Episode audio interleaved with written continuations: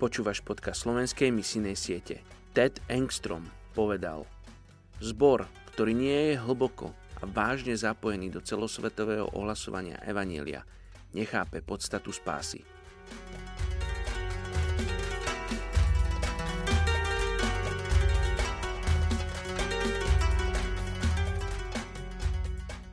dvadsiateho ôsmeho október. Etnická skupina Barmčania v Mjanmarsku. Izaias šesť osem.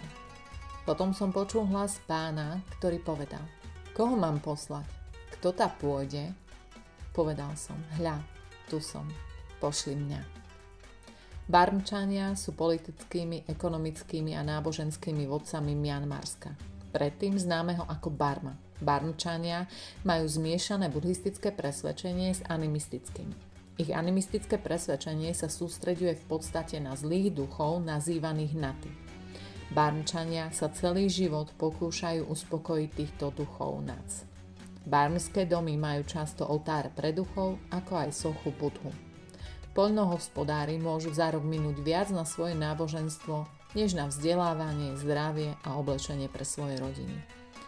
Nasledovanie Krista pre Barmčanov môže byť hrozivé, z ich pohľadu riskujú útoky zlých duchov.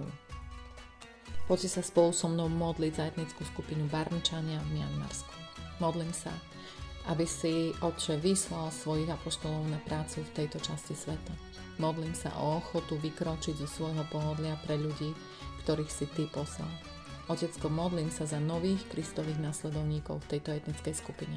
Modlím sa, aby si dal hlad do srdc týchto ľudí po poznaní Teba, aby hľadali a nachádzali.